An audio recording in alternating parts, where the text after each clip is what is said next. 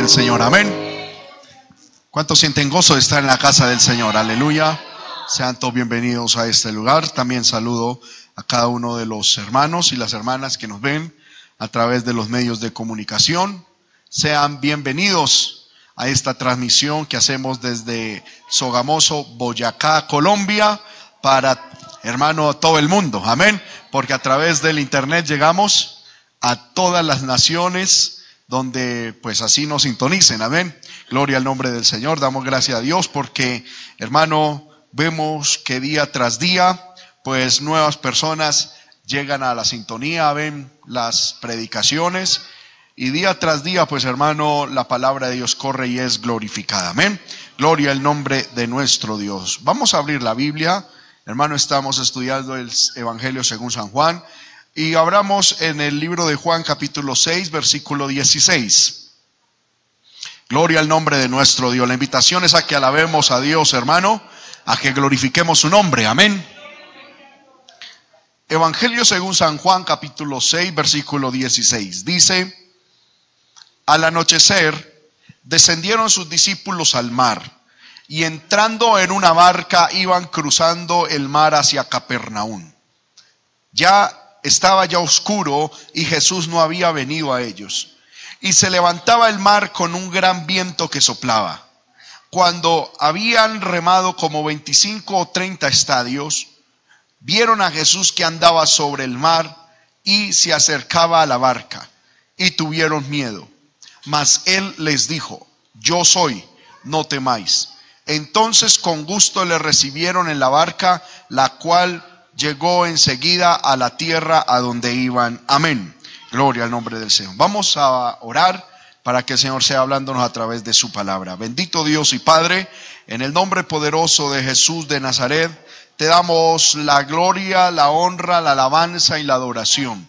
Gracias, Padre bueno, porque tu palabra es diáfana, transparente, Señor, y tiene siempre un mensaje para darnos. En esta hora yo suplico que tú seas hablándonos a través de la misma, Señor amado, y que podamos todos ser bendecidos. Toma mi vida en tus manos, Señor, y pon en mí la claridad mental, Señor amado, la claridad espiritual, la claridad doctrinal y bíblica para transmitir este mensaje. Pido tu bendición, abre el corazón de todos y que podamos ser bendecidos a través de tu palabra. En el nombre de Jesús.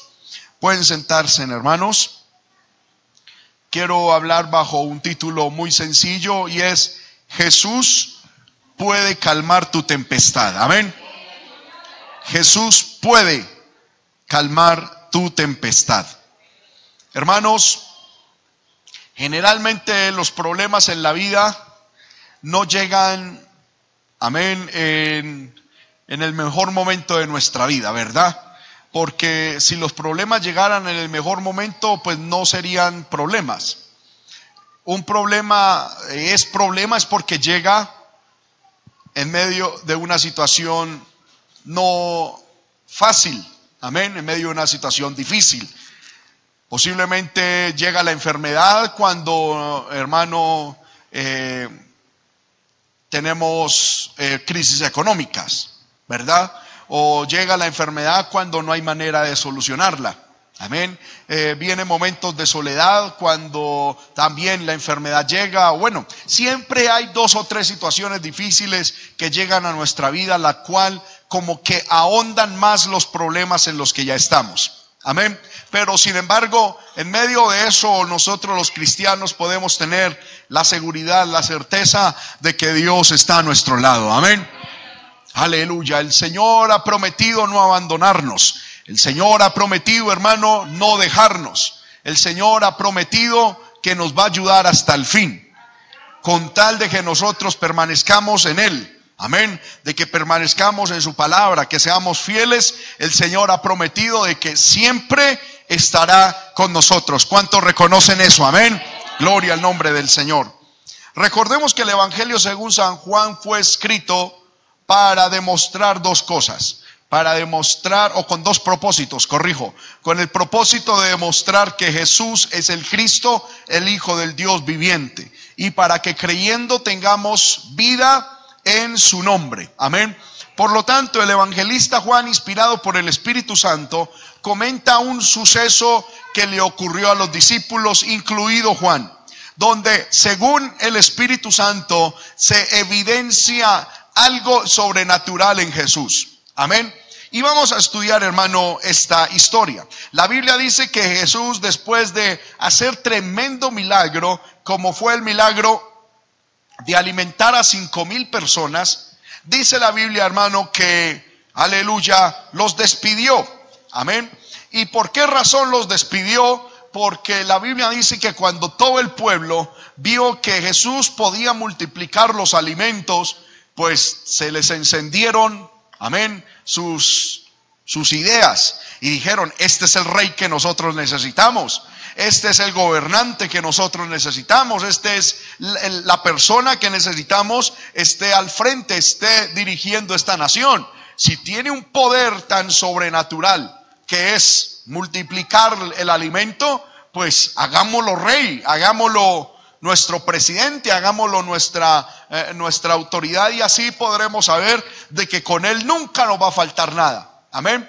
No querían hacer a Jesús su Dios, sino su sustento, como hay personas. Amén. Que ven en Jesús no a un Dios, no a un Señor de sus vidas, sino como a una despensa de alimentos como a un botiquín de enfermedades, como a un cajero electrónico en medio de la necesidad. Muchos ven en Jesús no a su Señor, no a su Salvador, no a su Dios, no al ser que hay que adorar, honrar y adorar, sino, aleluya, un, un Dios cuyo poder es necesario y útil para mí, para mi propósito. Amén. Y eso, hermano, es algo que tiene que erradicarse del pueblo de Dios.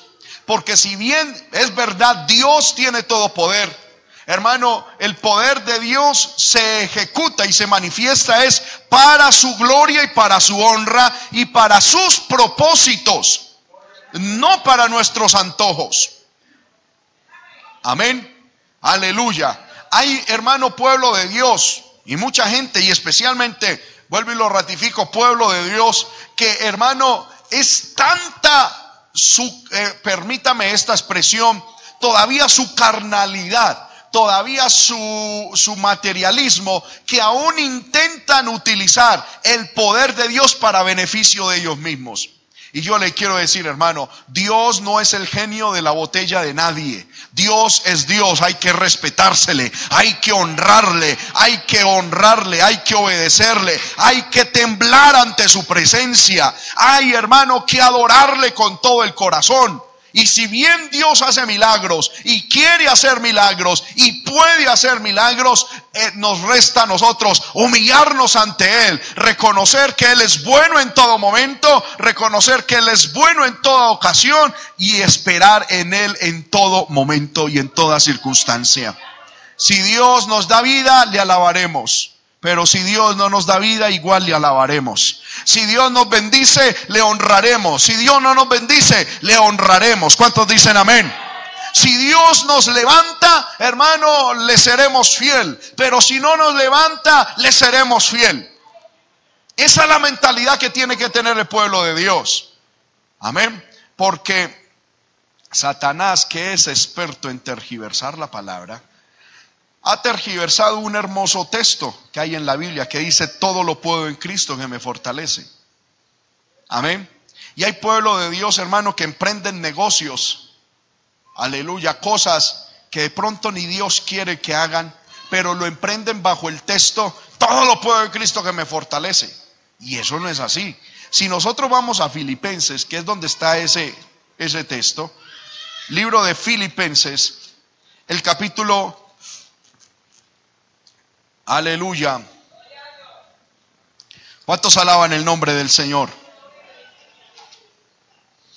4.13 dice, todo lo puedo en Cristo que me fortalece. Pero ¿a qué se refiere ese todo? Está en el versículo 12.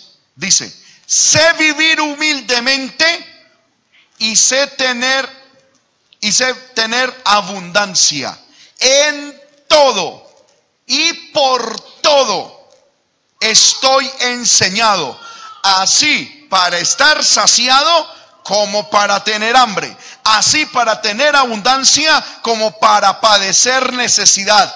Todo lo puedo en Cristo que me fortalece. Eh, eh, eh, Pablo está diciendo, si Dios me bendice, voy a serle fiel. Y si no me bendice, voy a serle fiel. Todo lo puedo en Cristo que me fortalece. Si Dios me da salud, le seré fiel. Pero si no me da salud, se le seré fiel. Todo lo puedo en Cristo que me fortalece. En la escasez o en la abundancia, todo lo puedo en Cristo que me fortalece. Amén. Esa es la actitud que debemos tener nosotros los cristianos. No que solamente cuando estemos bendecidos alabaremos al Señor y le serviremos, sino en los momentos también de escasez, porque nos han de llegar. Amén. No solamente en los momentos de bendición y de sobreabundancia, sino también cuando estemos en tempestad. Dios espera de su pueblo fidelidad, amor y gratitud en medio de esos momentos. ¿Cuántos alaban el nombre del Señor?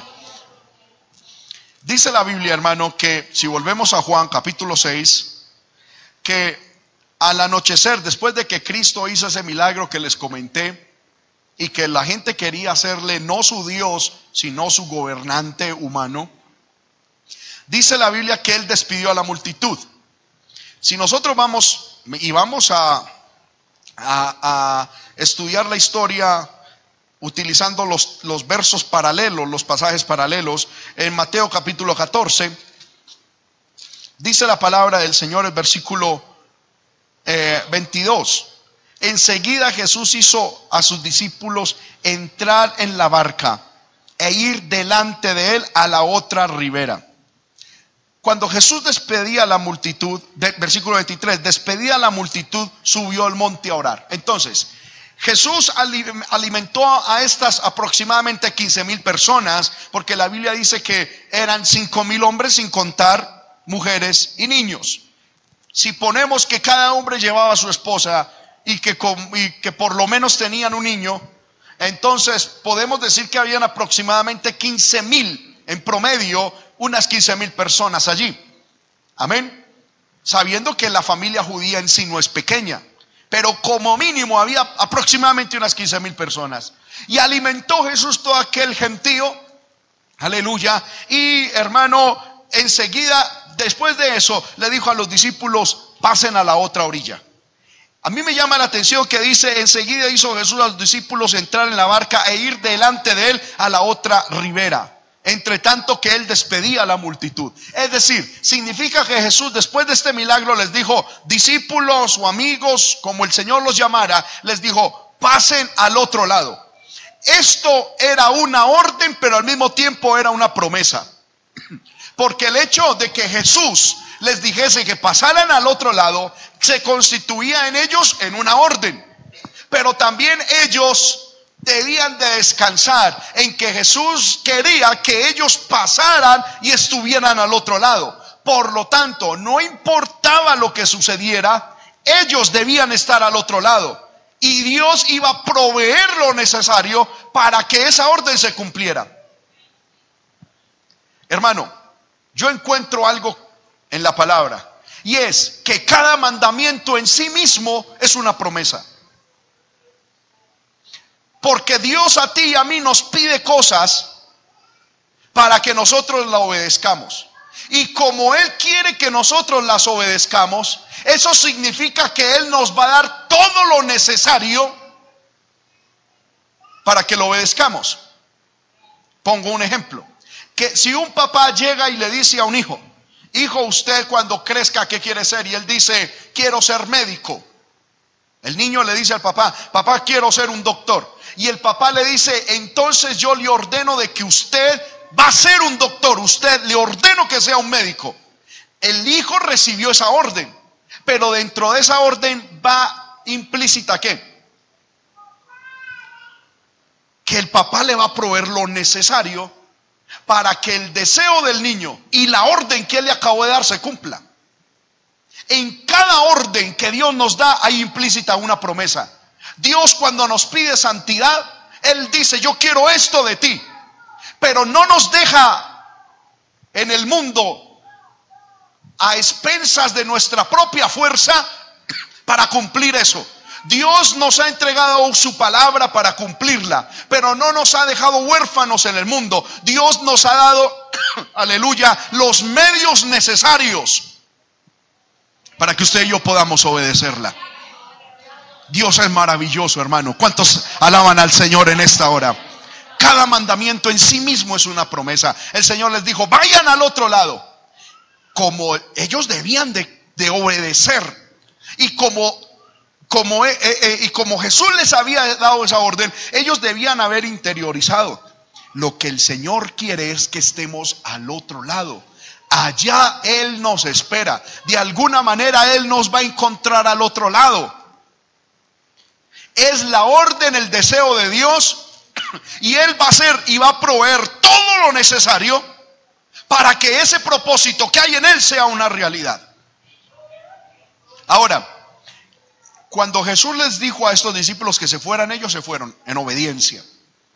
Y él hizo dos cosas. Se quedó para despedir a la multitud. Versículo 23. Despedía a la multitud. ¿Qué hizo? Subió al monte. ¿A qué? A orar aparte. Cuando Jesús envió a los discípulos, despidió a la multitud, subió a un monte a orar. Ahora, mire esto, hermano. Entienda esto, que esto es algo que yo quiero que veamos. Los discípulos, ¿dónde estaban en esos momentos? En el mar. Jesús, ¿dónde estaba? En el monte. ¿Qué estaba haciendo Jesús en el monte? Amén. Y dice la Biblia, y cuando llegó la noche estaba allí solo. Me llama la atención que significa de que Jesús le dijo a los discípulos que se montaran en la barca en el día. Ellos obedecieron y empezaron a ir. Jesús subió al monte y cuando, em, y cuando hermano empezó a orar, le llegó la noche y estaba solo. Allí Jesús estaba solo.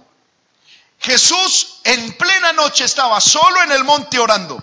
Y los discípulos en ese mismo instante estaban en donde? En el mar y, y no estaban en buenas condiciones. Dice la Biblia, y la barca estaba en medio del mar azotada por las olas, porque el viento le era contrario. Encontramos estas dos escenas. Jesús en el monte, en un monte, orando solo a plena medianoche. Los discípulos seguramente allí iban muy, muy, muy adentro en el mar, muy en la noche. Y el viento les era contrario en una tempestad tremenda. Pero yo encontré un datico, hermano, que a mí me fascinó en la palabra. Sobre ese mismo suceso, el evangelista Marcos, mire lo que dice en su evangelio capítulo 6, versículo 45 en adelante. Marcos capítulo 6, versículo 45. Volvamos a leer. Marcos 6, 45. Enseguida hizo a sus discípulos entrar en la barca e ir delante de él a Bethsaida en la otra ribera en tanto que él despedía a la multitud.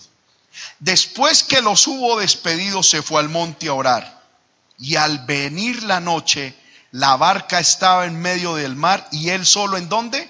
En tierra. Y viéndoles remar con gran fatiga.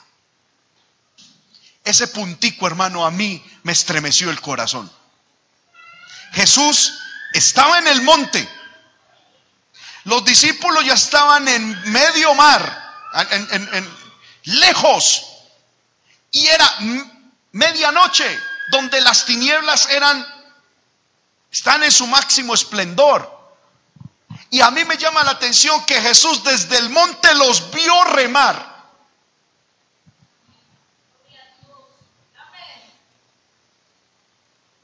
Amén. Porque dice la Biblia, viéndoles remar con gran fatiga.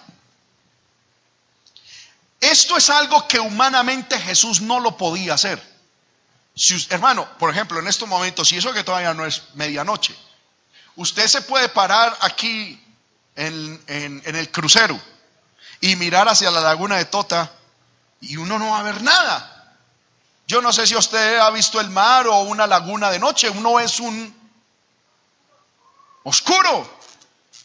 A menos de que uno tenga una excelentísima y potente lámpara, pero mientras tanto uno lo que ve es, no, uno pone una montaña y mira hacia un mar, hermano, y no ve nada, lo único que ve es como un gran hueco negro, ¿verdad? Pero me llama la atención que en medio de eso Jesús los vio remar.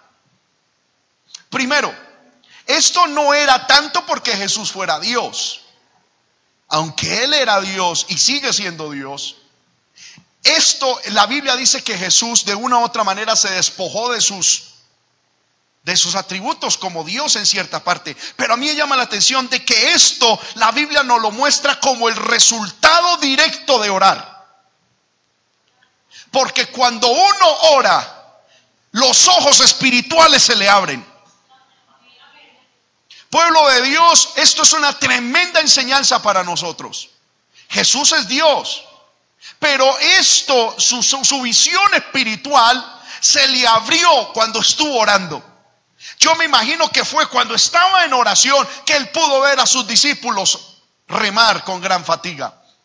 Hermano, esto es una lección para nosotros. Muchas veces nosotros en la vida estamos atravesando momentos que no entendemos, que no percibimos ni el por qué, ni el cómo, ni el para dónde vamos con esa circunstancia. Los discípulos estaban en pleno mar agotados, no sabían, hermano, ni siquiera para dónde iban. Amén, no tenían los instrumentos que hoy teníamos o tenemos para saber para dónde ir. Ellos lo único que hacían era remar sin saber dónde estaban ni para dónde iban.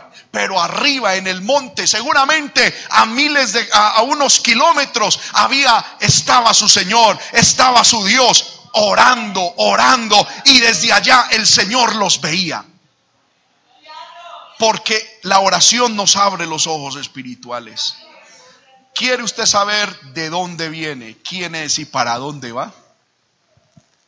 Ore. La única manera para uno mirar y saber lo de Dios para uno es cerrando los ojos e inclinando sus rodillas y orando a Dios. La oración nos insta y nos lleva a cerrar los ojos, los ojos físicos para que se abran los espirituales. Jamás podremos entender las cosas de Dios, iglesia. Jamás podremos entender el propósito de Dios en nuestra vida. Jamás lograremos cumplir lo que Dios quiere para nosotros si no hacemos de la oración una disciplina constante, frecuente y, y en todo momento practicada en nosotros. Hay gente que dice, hermano, pero ¿qué es lo que Dios quiere conmigo? Si tú oraras, lo sabrías. Algunos dicen, hermano, pero es que yo oro. No, no, entonces no está orando lo suficiente. Aquí encontramos a Jesús. Como en estos días hablé con alguien, hermano, que está pasando por problemas. Y yo le dije, es que usted tiene que orar. Y me dijo, pastor, yo estoy orando mucho. Yo le dije, no, pero entonces no está orando lo suficiente. Y me dijo así, hermano, yo estoy entregado a la oración. Y yo dije, upa, ¿Y cuánto estás orando? Y me dijo, hermano, cuando me levanto oro, oro unos tres o cuatro minuticos. Y antes de acostarme, otros tres o cuatro minuticos. Y dije, tú no estás haciendo nada. Porque en la oración es tan importante la calidad como la cantidad. Amén.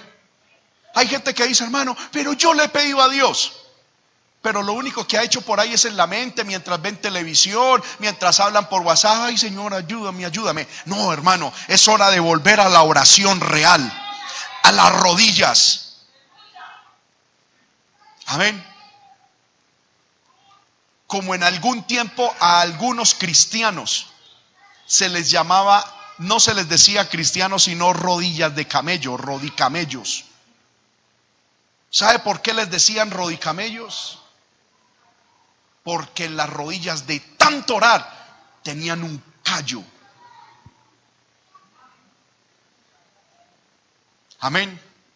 De tanto orar, de tanto clamar. Se arrodillaban, pero hoy en día, hermano, el Satanás nos ha, engañado al pueblo de Dios. Hermano, y, y el Satanás nos pone a caminar calle para arriba y para abajo. Aleluya. Y ahí, hermano, eh, andando para arriba y para abajo y Hermano, y ahí pensando, Señor, ayúdame, Señor, fortaleceme, ayúdame, y haciendo cualquier otra cosa. Eso no es oración. Eso puede que sea comunión con Dios, pero no es oración. Y una cosa es tener comunión con Dios y otra cosa es tener oración. Hay gente, hermano, que dice, aleluya, hermano, estoy orando por usted. Y mentiras. Cuando están por ahí, ay, verdad, hermano Julanito y tal, ay, Señor, ayúdale. Y que ya oré por usted. No, no ha hecho nada. Orar es apartar tiempo para hincar la rodilla, humillarse delante de Dios y pasar horas en oración, en ruego, en súplica. A eso tenemos que volver el pueblo de Dios, hermanos. A volver a apartar tiempo para orar. Si Jesús lo hizo, ¿quién nos creemos nosotros para no hacerlo? Jesús, hermano, dice la Biblia que él despidió a la multitud y era de día. Y se subió al monte y empezó a orar y le cogió allá la noche. ¿Cómo sería esto, hermano? ¿Eso sería una oración de cinco minutos? Eran horas de oración. Ahora, hermano, tenemos que volver, vuelvo y repito, a ese tiempo. Que Dios nos ayude. Que Dios ponga en nosotros un espíritu de oración, hermano, desesperado en nosotros. Uno ve, hermano, la condición del mundo. Yo veo la condición de Colombia, la situación de la iglesia, los ataques de Satanás. Amén. Y yo digo, no deberías, no se debería estar convocando ayuno ni oración en la iglesia.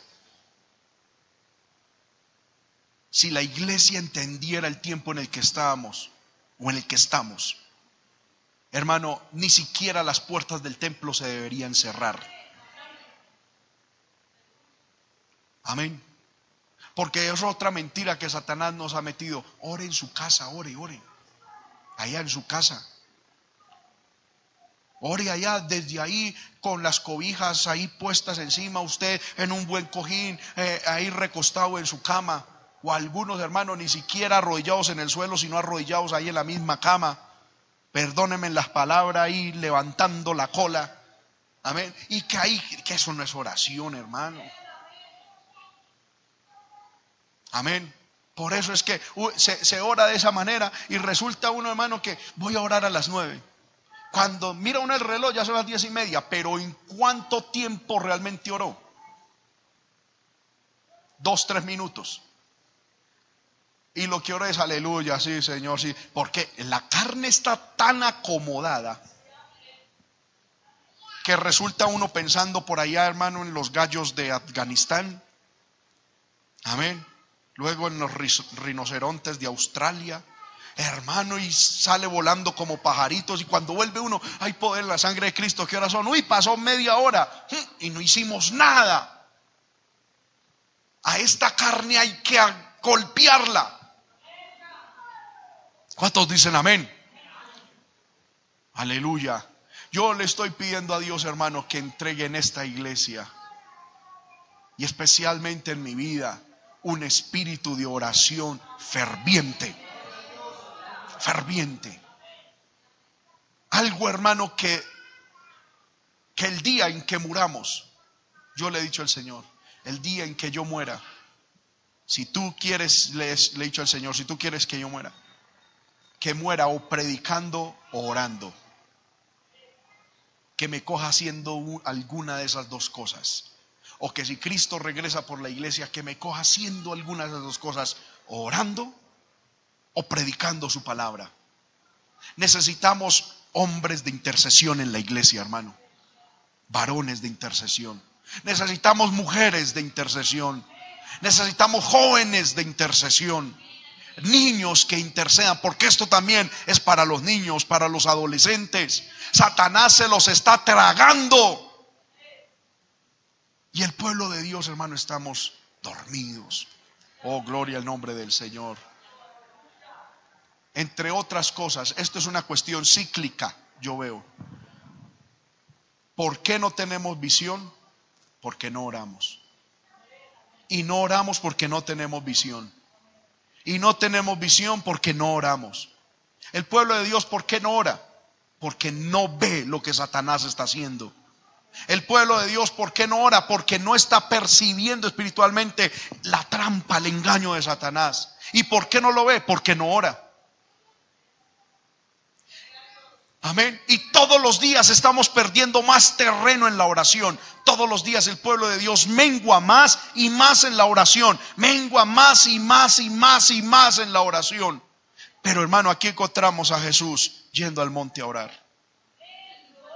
Él pudo haber dicho a la suegra de Pedro, a la que sanó, y decirle, suegra de Pedro, vengo a orar, a ver si tiene por ahí una camita, un buen tapetico, que quiero orar. No. ¿Usted cree que a Jesús no lo hubiesen recibido Marta, María, Lázaro, que eran sus amigos? Hubiera podido haber buscado una casa para ir a orar, pero fue a un monte a incomodar su carne.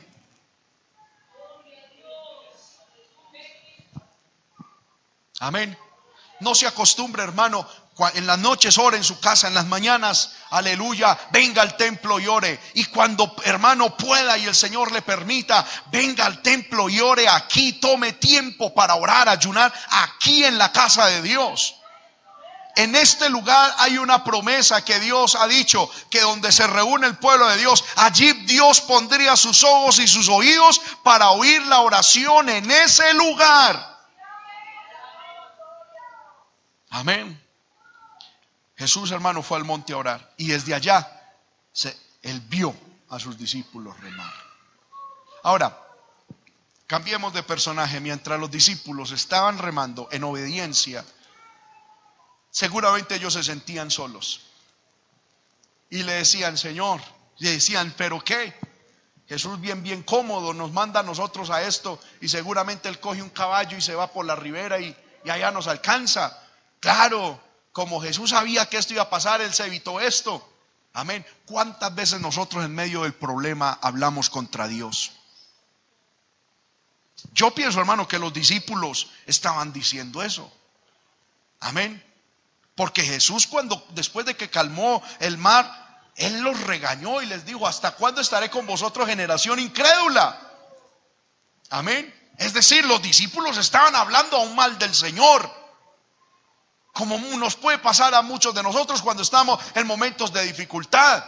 Aleluya. Y decir, pero ¿dónde está Dios? Mire, tanto que clamo y aquí yo llorando en medio del problema. Esa no es la actitud. Eso no es lo que Dios espera de nosotros. Porque Él, aunque no, no lo veamos y no lo sintamos, Él nos está viendo. Yo no sé cuántos pueden creer esa promesa. Aunque tú y yo estemos en una tormenta tremenda y no sintamos a Jesús en medio de nuestros problemas, podemos tener la más absoluta seguridad que desde donde Él está, sus ojos están puestos sobre nosotros. Él nos está viendo. No nos hemos perdido. O Dios no nos ha perdido de su radar. Estamos en su radar. Estamos en sus ojos. Estamos en su corazón. Y me llama la atención que no solamente Jesús sabía el lugar geográficamente exacto en el cual los discípulos estaban en medio del mar, sino que sabía lo que había en el corazón de ellos en medio de esa situación.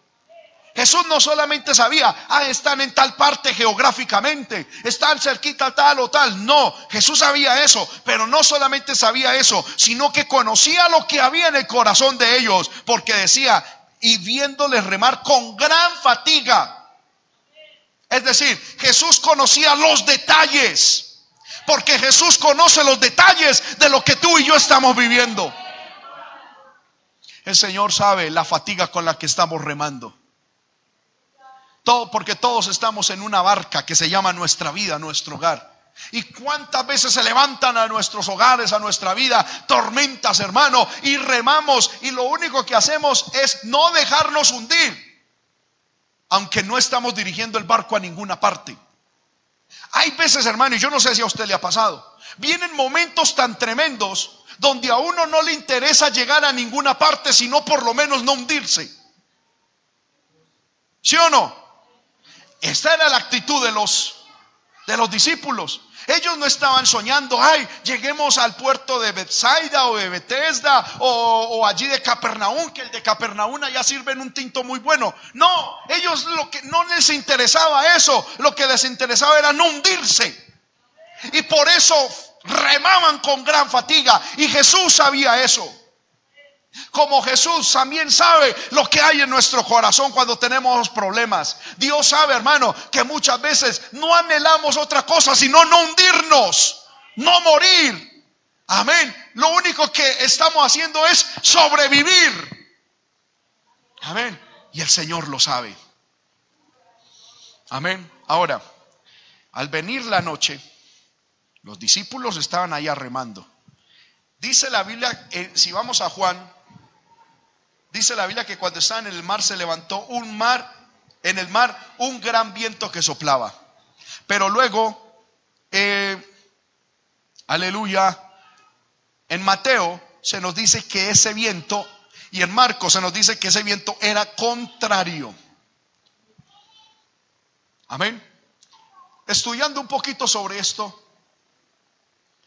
hermano, cuando un barco está en el mar, y quiere ir en esa dirección, si el viento sopla de atrás hacia adelante, eso es una tremenda bendición. ¿Por qué? Porque Él te lo empuja. ¿Sí o no? Para llegar a la meta no hay que hacer tanto esfuerzo. Es casi que soltar los amarres, esconder las, los remos y dejar que el viento haga su trabajo. ¿Cuántas veces nos ha pasado eso en la vida, hermano? Que queremos algo y parece que todo sale a pedido de boca, como decimos nosotros. Viento en popa. Es decir, el viento soplando de atrás hacia adelante. Y las circunstancias como que nos van llevando, nos van llevando. Pero ¿cuántas veces también nos ha pasado de que el viento no sopla de atrás adelante, sino de adelante hacia atrás? Amén. De proa a popa.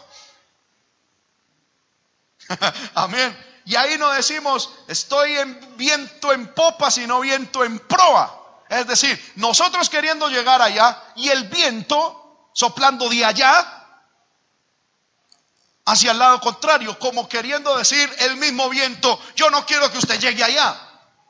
Y uno diciendo, pero es que yo quiero llegar allá y el mismo viento, como que las circunstancias le dicen a uno, no, no llegue allá. Eso es lo que les estaba pasando a los discípulos. Que Dios, el Señor Jesús les dijo, vayan hacia tal lugar. Y justo desde ese lugar donde Jesús les dijo que llegara, empezó a soplar un viento contrario. Amén. Había una oposición. Hermano, todos en la vida cristiana sufrimos esas tremendas oposiciones satánicas. Porque a mí me llama la atención, esto era satánico, porque Jesús se paró y reprendió. Amén. Era el mismo diablo utilizando las fuerzas de la naturaleza para que los discípulos no llegaran al lugar que Jesús les había indicado. El diablo haciéndoles oposición. Hermano, muchas veces, o yo no sé si de pronto yo no eh, le estoy hablando a alguien que no ha vivido nada de esto, pero yo lo he vivido y muchas veces en mi vida, donde uno quiere algo y cuando empieza, hermano, lo único que encuentra es oposición. El diablo se levanta, vientos contrarios, aleluya, vientos hermano que no le dejan a uno avanzar y uno se esfuerza, rema, aleluya, hace las cosas para llegar a cierto destino y no encuentra siempre esa oposición, oposición. Y para uno poder llegar le toca trabajar el doble, el triple, esforzarse más para poder llegar. Eso estaba haciendo los discípulos. Y dice la Biblia que habían logrado, Juan capítulo 6, versículo 19. Habían logrado remar como 25 o 30 estadios. Ese detallito solo nos lo da Juan. Los otros evangelistas no nos dicen. Cuando dice 25 o 30 estadios, está hablando de aproximadamente, en medida nuestra, aproximadamente entre 25 y 30 kilómetros. Amén. O menos. Amén. Y eso en el mar y para llegar al otro lugar era nada. Es decir, habían invertido parte de la tarde, buena parte de la noche y no habían logrado nada. Amén. El esfuerzo había sido sobrehumano con resultados mínimos. Amén. Con, con resultados ineficientes. Aleluya. Pero me llama, me llama la atención algo, y es, algo hermano que me llama la atención, es que aunque el viento les era contrario, que aquí hermano les quiero dar una enseñanza, que aunque el viento les era contrario y había una tempestad, los discípulos nunca se rindieron, sino que seguían remando. Eso es algo, hermano, que el Señor siempre espera del pueblo de Él. No importa que en tu vida y en mi vida hayan vientos contrarios. No importa que las cosas no se estén dando como nosotros queramos. No importa, hermano, que haya oposición. No sueltes el remo, no sueltes, no sueltes, hermano, e, eso que Dios te ha dado para avanzar. No sueltes la fe, no sueltes la gracia de Dios, no sueltes, hermano, e, la bondad de Dios. No te desubiques, sigue remando, que es contrario, que toca hacerlo más fuerte. Hazlo más fuerte. En algún momento Jesús aparecerá y lo mejor es que Jesús te coja remando.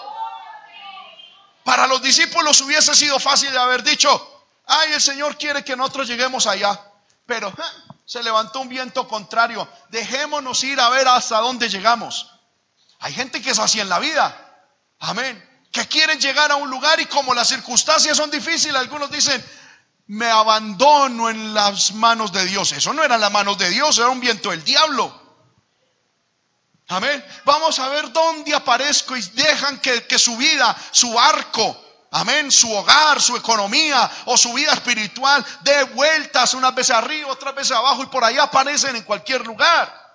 No, el cristiano no, nunca debe soltar los remos, nunca debe, hermano, abandonar la barca, nunca debe, hermano, salirse. Si Dios nos dijo que tenemos que llegar allá, allá vamos a llegar, aleluya y que hay vientos contrarios, pues de alguna manera sigamos. Eso es lo que nos compete a nosotros, remar Rema, hermano, rema, sigue luchando, sigue batallando. No sueltes el remo, no digas hasta aquí llego yo y vamos a ver dónde llego. No, eso lo hacen los cobardes, eso lo hacen la persona, hermano, miedosa, los pusilánimes. El hombre, la mujer de Dios pelea hasta el fin. El hombre, la mujer de Dios se mantiene peleando, remando, hermano, y que me toca el doble y que llevo mucho tiempo y no he logrado nada. Síguelo haciendo. En algún momento Jesús aparecerá. En algún momento la bendición vendrá. En algún momento Dios cambiará el panorama, pero que te coja remando.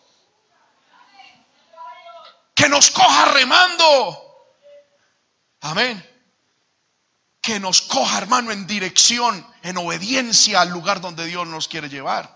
Pero, hermano, ¿qué hubiese pasado si los discípulos hubiesen dicho, ay, dejemos de remar, llevamos tantas horas aquí, apenas cuánto hemos avanzado? Nada hemos avanzado poco, ¿sabe qué? Dejemos así, dejemos que el viento nos lleve.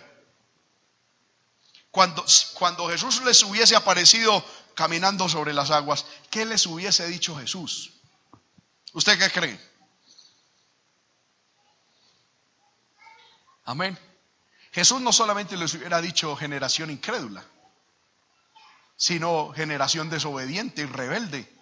Yo les dije que fueran en esta dirección y ustedes abandonaron. Amén. Entonces, lo primero que tenemos que entender aquí es que Dios quiere, hermano, que a pesar de la tormenta que tengamos, sigamos remando. No renuncies. No renuncies a tu hogar. No renuncies a tu vida espiritual. No renuncies a lo que Dios te ha dado. No renuncies, hermano, a tus hijos, a tu esposo, a tu esposa. No renuncies a nada, no renuncies. Solo los flojos, los pusilánimes, los que no son hijos de Dios renuncian. Amén. Hermano, pero es que el viento es tremendamente contrario. Hermano, hay, hay huracán, hay situaciones difíciles. No importa. Rema.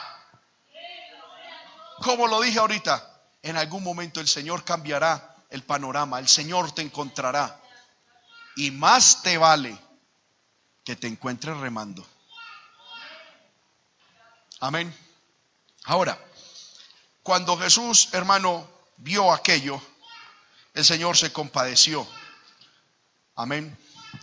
Y dice la Biblia que cerca de la cuarta vigilia, en Marcos capítulo 6, el versículo 48, estos dos datos, hermano, nos dicen que cerca de la cuarta vigilia. La cuarta vigilia comenzaba a las 3 de la mañana. Amén. Ellos habían entrado a la barca antes de anochecer, es decir, antes de las 6 de la tarde. Supongamos que entraron a las 6 de la tarde.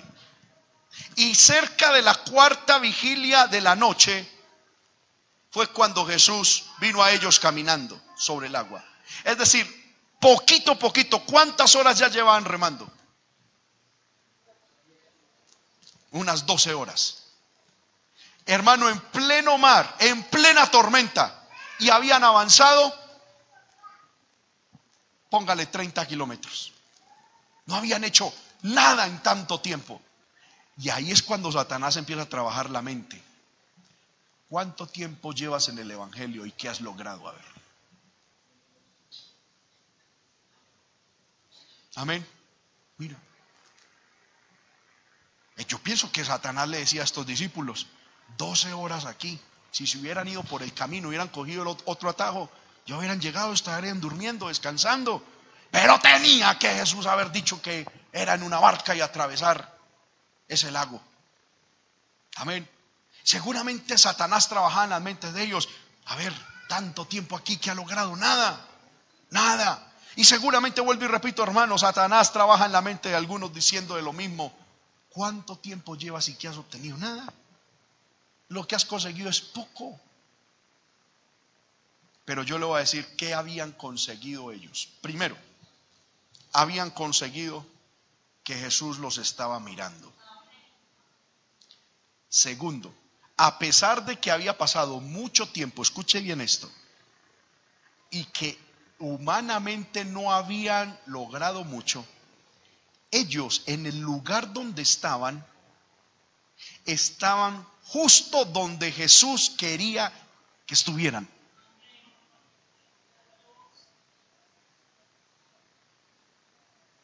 ¿Sí o no? Y yo te quiero decir, si tú y yo el tiempo que hemos llevado en el Evangelio, hemos luchado, si hemos batallado, si hemos sido fieles a Dios. Oh, gloria al nombre de Dios. Si hemos esperado en Dios. Puede que humanamente en el tiempo que hemos recorrido no hayamos conseguido todo lo que humanamente se hubiera esperado. Pero yo le quiero decir, hermano, y esto es algo que Dios trajo a mi corazón. En estos momentos estamos justo en el momento y en el lugar donde Dios nos quiere tener.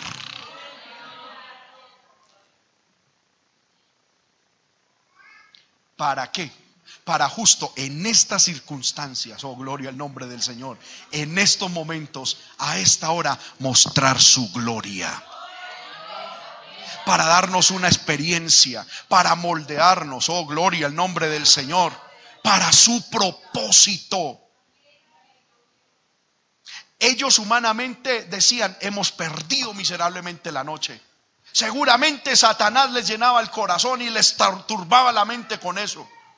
Pero hermano, no se deje turbar la mente de Satanás cuando el diablo te dice, ah, mire, ya usted debería, no sé, estar haciendo tal cosa, tal otra, mire, Julanito de tal. Dios con cada cual tiene su propósito. Dios con cada persona tiene su plan, tiene su medida. Y yo te quiero decir, a ti y a mí lo que nos resta es, hermano, remar, remar, buscar a Dios, orar, vivir en obediencia, hacer lo que nos corresponde hacer. Y si haciendo eso, estamos en este lugar, en esta hora y con estos resultados es justo lo que Dios esperaba de nosotros.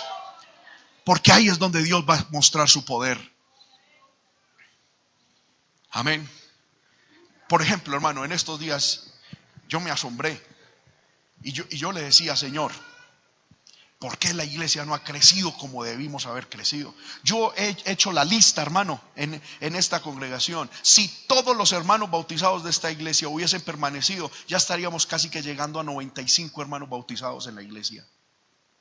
Pero las circunstancias han pasado, unos vienen, otros van y el Señor, yo le decía, Señor, pero ¿qué pasa? Y el Señor me hacía entender, es que estoy formando, estoy formando. Cuando en estos días el Señor nos entregó el lote, el Señor me dijo, si hubieras tenido una iglesia de 100 miembros bautizados, la gloria no hubiese sido mía. Hubiese sido el resultado del trabajo y de las donaciones de mi pueblo. Pero ahora en, ustedes están justo en el lugar donde yo los tengo para ver mi gloria, para que vean lo que yo quiero hacer y les entrego todo lo necesario para que la gloria no sea de ustedes, para que la gloria no sea tuya. Amén. Y hermano, y a mí el Señor me, me, hizo entender eso. Yo por fuera no puedo decir, compramos un lote porque no lo compramos. Dios no lo entregó. Amén. Y el Señor nos demostró que sin un crédito, que es hermano sin nada. Él, Él es el que hace todo. Amén. Con una iglesia, hermano, de 500 personas, fácil conseguir un lote. ¿Sí o no? Pero Dios no lo entregó cuando éramos pocos. Para que la gloria no sea del hombre, para que la gloria no se la lleve nadie, para que la gloria sea de Él, para que veamos y el Señor me decía, es que yo llevo mi pueblo. Si yo en algún momento le quiero dar crecimiento, ¿qué es para mí llevar mil almas al templo en un segundo? No es nada. Oh, gloria al nombre del Señor. Y mucho pueblo de Dios se carga, pero ¿qué estará pasando? ¿Qué estará pasando? No se preocupe por el resultado. Rema, rema, rema, rema, rema. Seamos fieles, confiemos en Dios, que en algún momento Dios se aparecerá en nuestro camino. Amén. El problema es si nos si dejamos de remar. O peor aún, si nos salimos de la barca. ¿Sí o no? Pero mientras estemos ahí, hagamos lo que tenemos que hacer.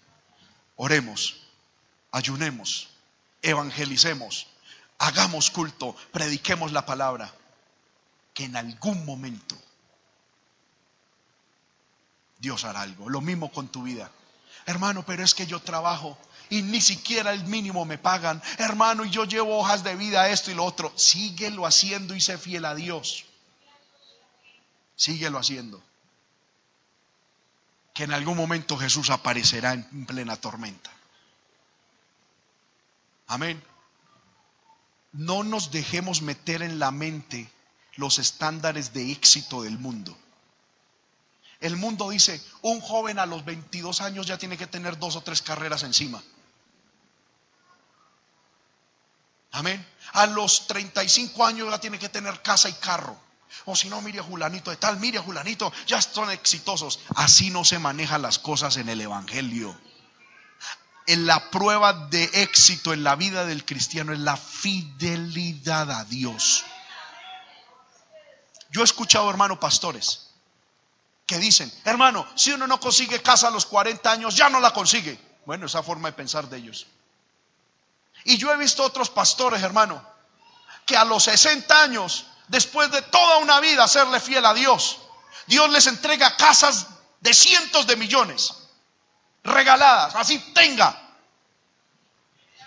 Y yo dije, es que al fin y al cabo esto no es como dice el mundo. Hay que creer a la palabra. ¿Qué nos toca hacer a nosotros? Remar, seguir peleando seguir batallando. Amén. Ahora, dice la Biblia que cuando ellos estaban sobre, eh, a esa hora, Él vino a ellos andando sobre el mar. Marcos 6, 48. Aleluya.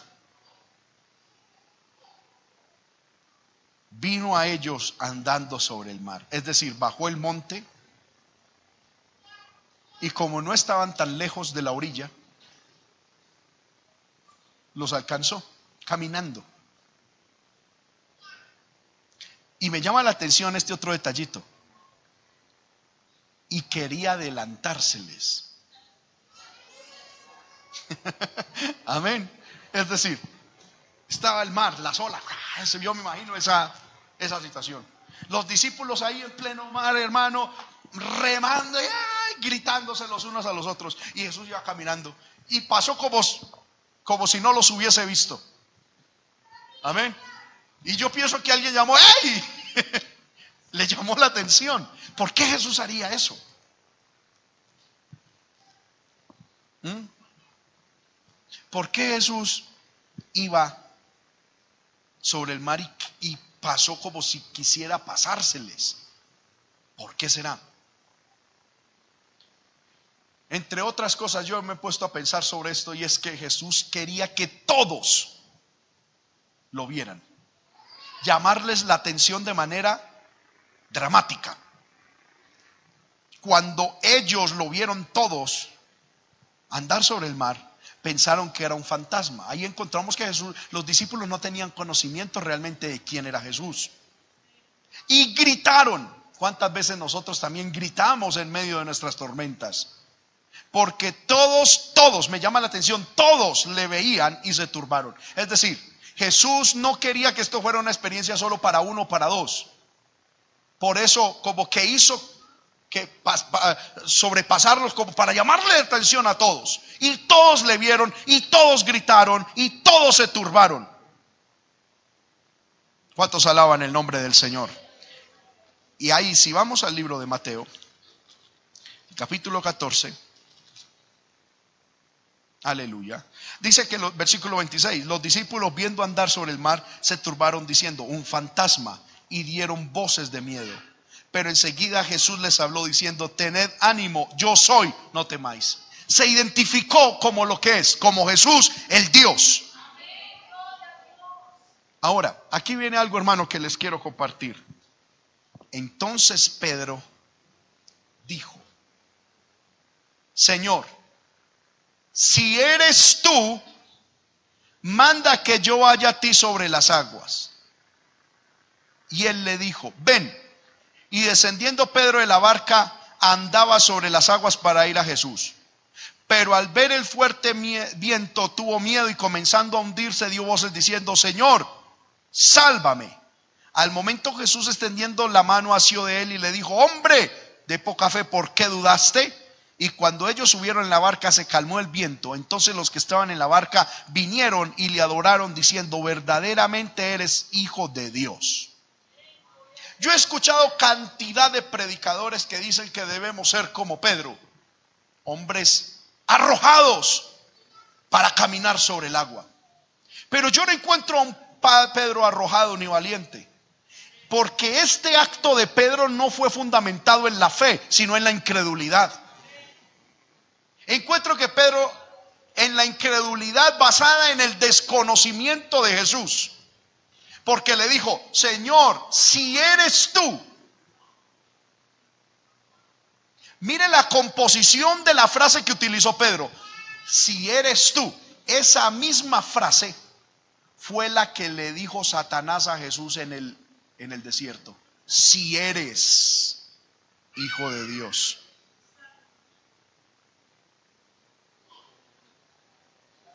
Pedro aquí no estaba lleno de fe.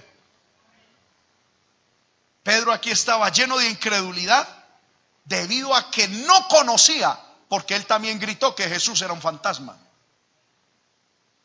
Hermano, encuentro algo de que la incredulidad viene a raíz del desconocimiento.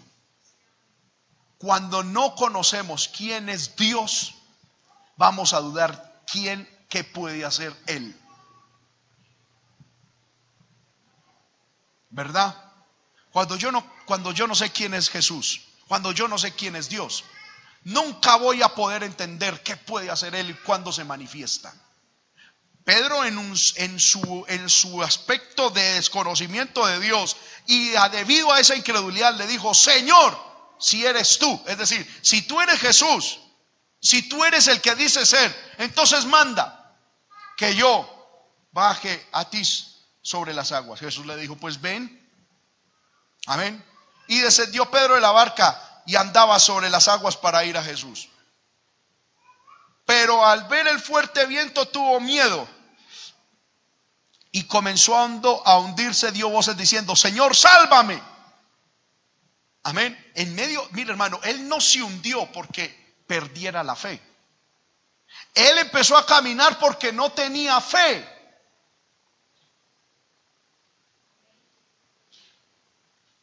No sé si me estoy haciendo entender. Y el problema es que como no tenía fe, se puso a mirar los vientos y se hundió, pero porque no tenía fe. Si Pedro hubiera tenido fe en Jesús y hubiera creído en Jesús, nunca le hubiera pedido tal bobada. Hubiese dicho, antes le hubiese dicho, Señor, ¿por qué entonces no entras? Entra. Lo hubiera reconocido de una vez. A mí me llama la atención algo que este suceso a Pedro se le repitió en la vida. Y es que cuando a Jesús lo mataron, Pedro y Juan y los, discípulos se fueron a pescar. Y dice la Biblia que Jesús estaba, cierto día se les apareció en la orilla. Y Pedro estaba ahí pescando. Amén. Y cuando, y cuando Jesús llegó y les dijo, hijitos, ¿tenéis algo para comer? Ellos dijeron, nada, no hemos pescado nada. Entonces Jesús dijo, echen la red a la derecha. Y cuando echaron la red, no podían sacarla debido a la cantidad de peces. Y, Juan, y uno de los discípulos que estaba ahí dijo, es el Señor. Y cuando Pedro mira que es el Señor, él no se pone a decir, Señor, quiero ir a ti caminando sobre las aguas. Dice la Biblia que se tiró de la barca porque se había quitado la ropa. Y parece que ya había aprendido la lección. En este acto, hermano, lo que llevó a Pedro a hacer esto fue la incredulidad y el desconocimiento quién es Jesús. Amén. Esto no es un acto heroico, esto no es una cuestión de que, ¡ay, qué tremendo Pedro! No, esto era un acto de incredulidad. Y esto no podía terminar de otra manera que Pedro hundiéndose. Porque era lo que comienza con incredulidad termina mal. Ahora, a mí me llama la atención que Jesús le dice, extendió la mano y le dijo, hombre de poca fe, ¿por qué dudaste? Pero es que realmente Jesús no solamente le dice eso a Pedro, sino que se lo dice, aleluya, a los discípulos. Amén. Aleluya. Y se los dice a los discípulos y dice, y cuando ellos subieron de la, en la barca, se calmó el viento. Y entonces los que estaban en la barca vinieron y le adoraron diciendo, verdaderamente eres hijo de Dios. Ahí ellos entendieron de que ese lugar, a esa hora, en esas circunstancias, era el propósito de Dios para ellos, para que ellos comprendieran realmente quién era Jesús. Hermanos míos, ¿en qué circunstancia el pueblo de Dios puede entender que Jesús es el sanador? Cuando estamos enfermos. ¿Cuándo el pueblo de Dios puede entender que Jesús es nuestro protector? Cuando estamos en peligro. ¿Cuándo podemos entender realmente de que Dios es nuestro proveedor? cuando estamos en escasez, en necesidad. ¿Cuándo podemos entender de que Jesús es nuestro Salvador? Cuando entendemos nuestra condenación. ¿Cuándo podemos entender de que Jesús realmente es el Hijo de Dios? Cuando en medio de nuestra tormenta el Señor Jesús aparece y la calma. Por lo tanto, ellos no habían perdido su tiempo estaban en el lugar, a la hora y en la circunstancia correcta, exacta, propicia e idónea de Dios para ellos. Porque no fue en otro instante, sino en este instante en el que ellos pudieron venir adorándole y diciendo, tú eres el Hijo de Dios la circunstancia que tú y yo estamos pasando No pienses que es otra cosa, sino la hora, el lugar, la circunstancia que Dios soberanamente ha diseñado para en ese momento, en esa circunstancia, enseñarnos quién es Él. Por lo tanto, no le pidas a Dios que cambie tu circunstancia, porque esa circunstancia fue la que Dios eligió para con ella cambiarte a ti. Más bien, en medio de la circunstancia, espera que Jesús aparezca. Sigue remando.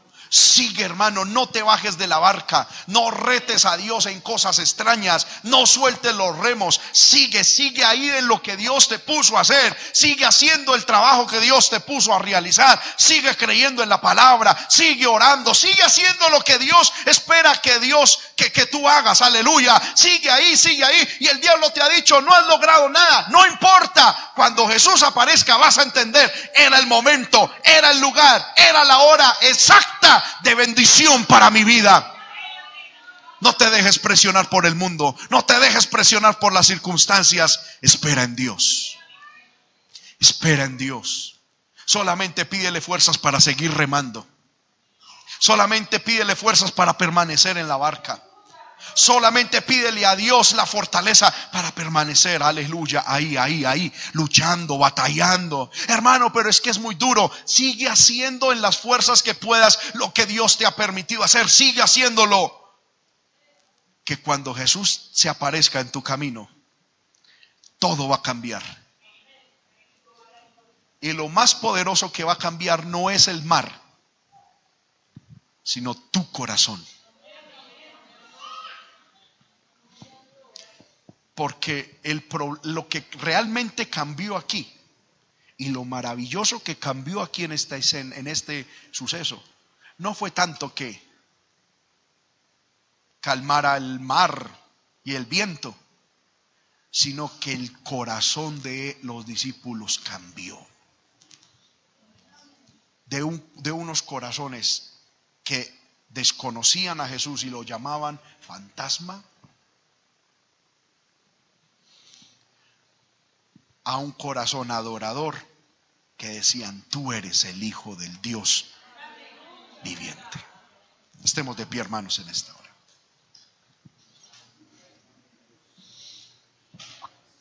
Yo no sé si en tu vida el viento te es favorable o es contrario. Dios lo sabe y tú lo sabes.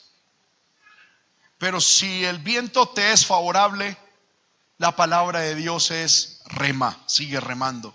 Aprovecha que el viento está a tu favor y sigue remando. Pero si, si el viento te es contrario, la palabra de Dios para ti y para mí en esta hora es igual. Sigue remando. Oh, aleluya. Sigue remando. Sigue creyendo. Abalama y Sobalalaya.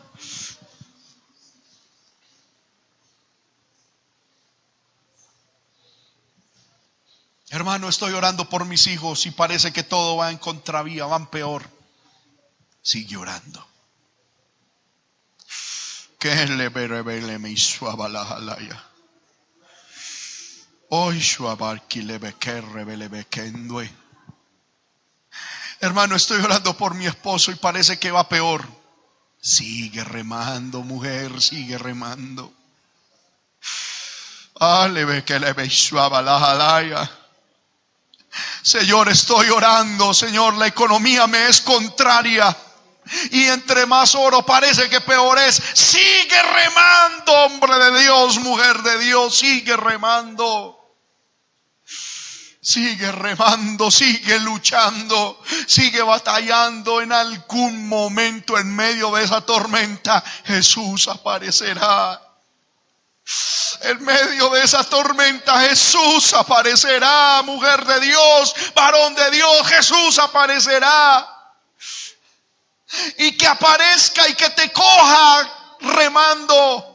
No le creas al diablo cuando el diablo te dice es que el Señor ya no, ya se olvidó de ti. No, Él puede estar lejos humanamente, pero Él te tiene allá en su mirada. tú estás en su corazón. Él no te ha abandonado. Él no te ha dejado. Él, aleluya, no se ha olvidado de ti. Aleluya. Él no, Él no se ha olvidado de ti. Él está a tu lado. Él está para ayudarte. Aunque no lo veas, Él te está viendo. Aunque no lo veas, Él te está mirando. Y no solamente te está mirando, conoce la angustia, la fatiga, conoce lo que hay en tu corazón, conoce el miedo que hay en tu corazón. Aleluya. Sigue remando, hombre de Dios, mujer de Dios. Sigue remando, sigue remando. Y el diablo seguramente te ha dicho, llevas mucho tiempo remando, llevas mucho tiempo y no has obtenido nada, no has conseguido mucho terreno avanzar. Reprende al diablo en esta hora. Seguramente el diablo te ha dicho cuánto tiempo llevas orando por tu esposo, por tu familia, cuánto tiempo llevas orando por tal circunstancia y nada, no has avanzado en nada. Reprende al diablo en esta hora y dile, Satanás, cállate. Cállate. Reprende a Satanás y dile, Satanás, cállate. Ay, mi la maishela, Dígale, Satanás, cállate. Yo estoy remando, yo estoy confiando. Ay, berrebe su alaya. Dígale, Satanás, cállate porque yo estoy confiando. Yo estoy confiando, no he perdido el tiempo. Estoy en el lugar, estoy en la hora y estoy en la circunstancia de Dios para mi vida. Estoy más cerca que ayer de ver un milagro. Hoy estoy más cerca que ayer de ver un milagro, de ver la mano de Dios obrar. Hoy estoy más cerca que ayer. Así Satanás tú quieras que yo piense que he perdido el tiempo. No he perdido el tiempo. No he perdido el tiempo. Hoy estoy más cerca de ayer de ver un milagro. Porque he de ver un milagro. He de ver que Jesús aparecerá. Lo he de ver venir caminando.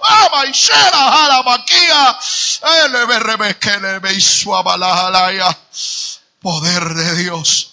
Poder de Dios, poder de Dios. Yo no sé, hermano, cuántos le pueden hablar al diablo en esta hora y decirle, diablo, cállate. Cállate, Satanás. No he perdido el tiempo. No he perdido mis oraciones. No he perdido el tiempo de confianza. Porque hoy, hoy estoy más cerca del milagro Hoy estoy más cerca del día en que Jesús aparecerá. Hoy estoy más cerca. Hoy estoy más cerca del momento en que veré la mano de Dios. Y revele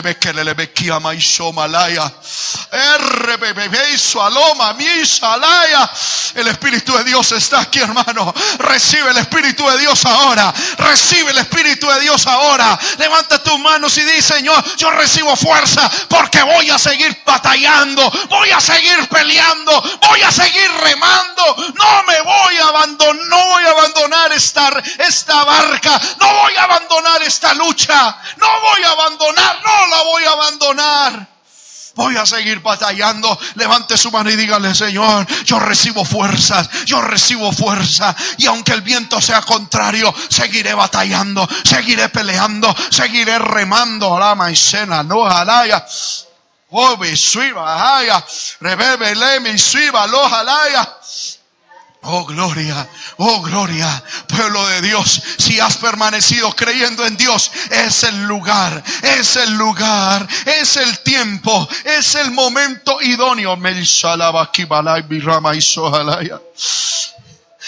Estás en el lugar, en el lugar que Dios quiere que tú estés. Estás en el lugar. Ah, y te digo eso, ¿sabes por qué? Porque a ti, a mí no nos mueve el diablo. A ti, a mí que somos hijos de Dios, no nos mueve Satanás. Eh,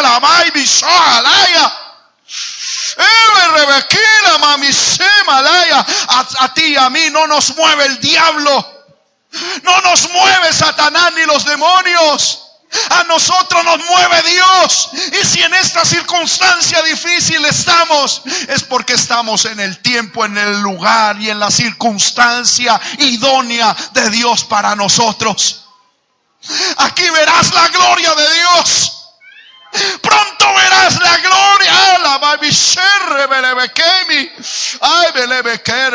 Ay, Verás la gloria de Dios pronto. Verás la gloria de Dios. Y el milagro no será en que Dios cambie tu circunstancia externa. El Señor ha ideado todo esto. Es para cambiar tu corazón. Para llevarlo a una nueva dimensión de adoración, de conocimiento, de entrega.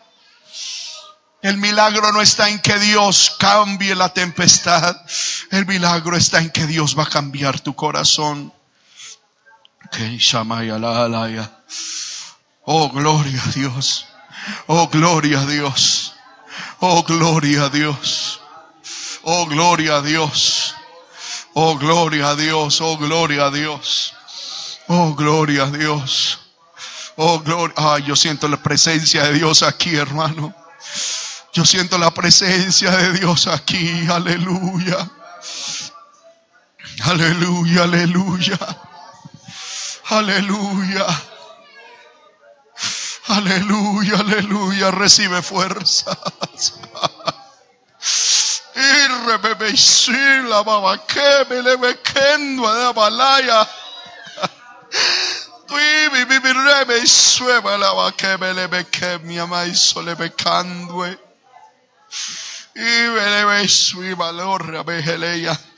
la baba que me le bequendo a balaya. mi ama ishabalama mi atuhai mi lebekendo lebikia.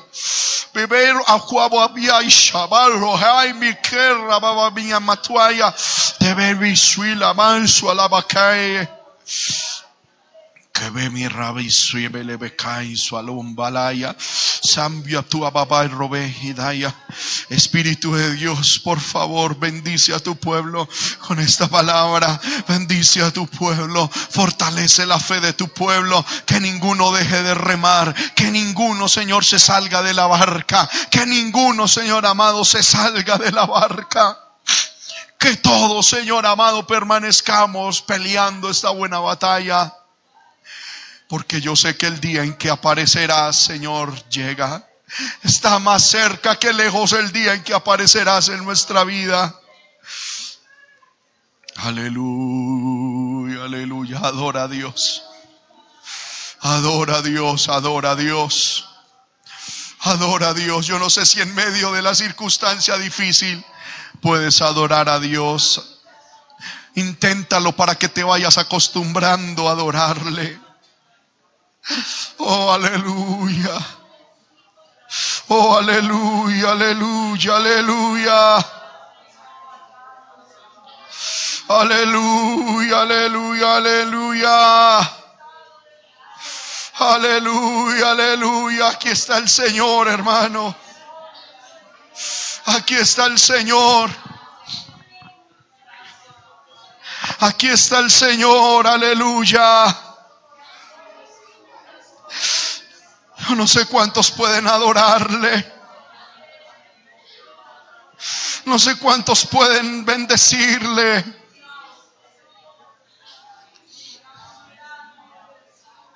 Oh, aleluya. Te alabo, Señor, te alabo, Señor. Te glorifico, Señor, te doy la gloria, Señor. Te doy la honra, Señor.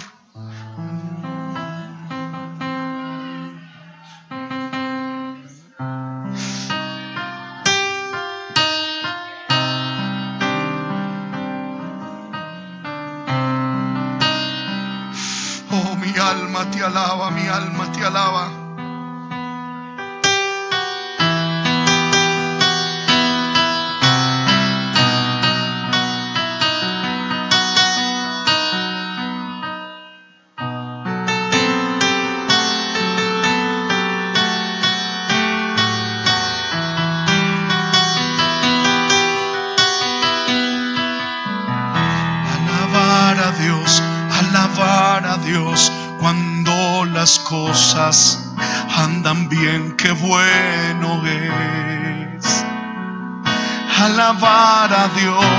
Alabar a Dios, cuando en la vida no hay problema, qué cosa buena. Alabar a Dios, alabar a Dios, cuando las cosas andan bien, qué bueno es. Alabar a Dios, alabar a Dios, cuando en la vida no hay problema, qué cosa buena. Pero yo le alabo desde mi quebranto y ese Cristo Santo se glorifica dentro de mí. Pero yo le alabo desde mi quebranto y ese Cristo Santo se glorifica dentro de mí. Alabar a Dios, alabar a Dios cuando las cosas andan bien, qué bueno es. Aleluya. Alabar a Dios, alabar a Dios cuando en la vida no hay problema, es cosa buena. Así es. Alabar a Dios, alabar a Dios cuando las cosas andan bien, qué bueno es. Alabar a Dios, alabar a Dios cuando en la vida no hay problema, es cosa buena. Pero yo le alabo desde mi quebranto y ese Cristo Santo se glorifica dentro de mí.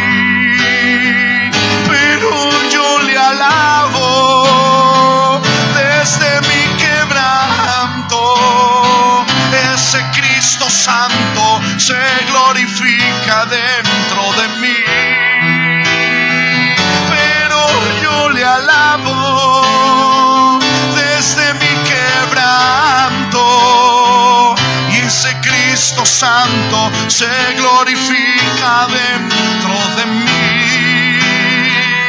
Pero yo le alabo desde mi quebranto.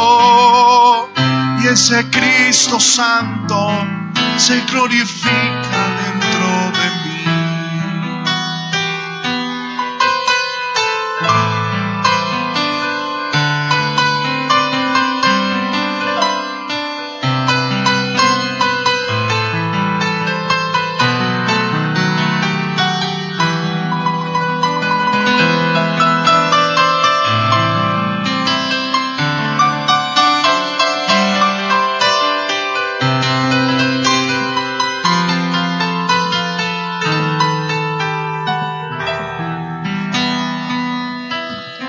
Gracias Señor por tu palabra. Gracias, gracias. Démosle gracias al Señor, hermano. Aleluya. Si Dios ha hablado a tu corazón, dale gracias. Con tus propias palabras, dile gracias Señor. Gracias Señor. No le pidas a Dios que cambie tu circunstancia. Aleluya. Esa circunstancia la ha elegido Dios para cambiarte a ti. Alaba a Dios en medio.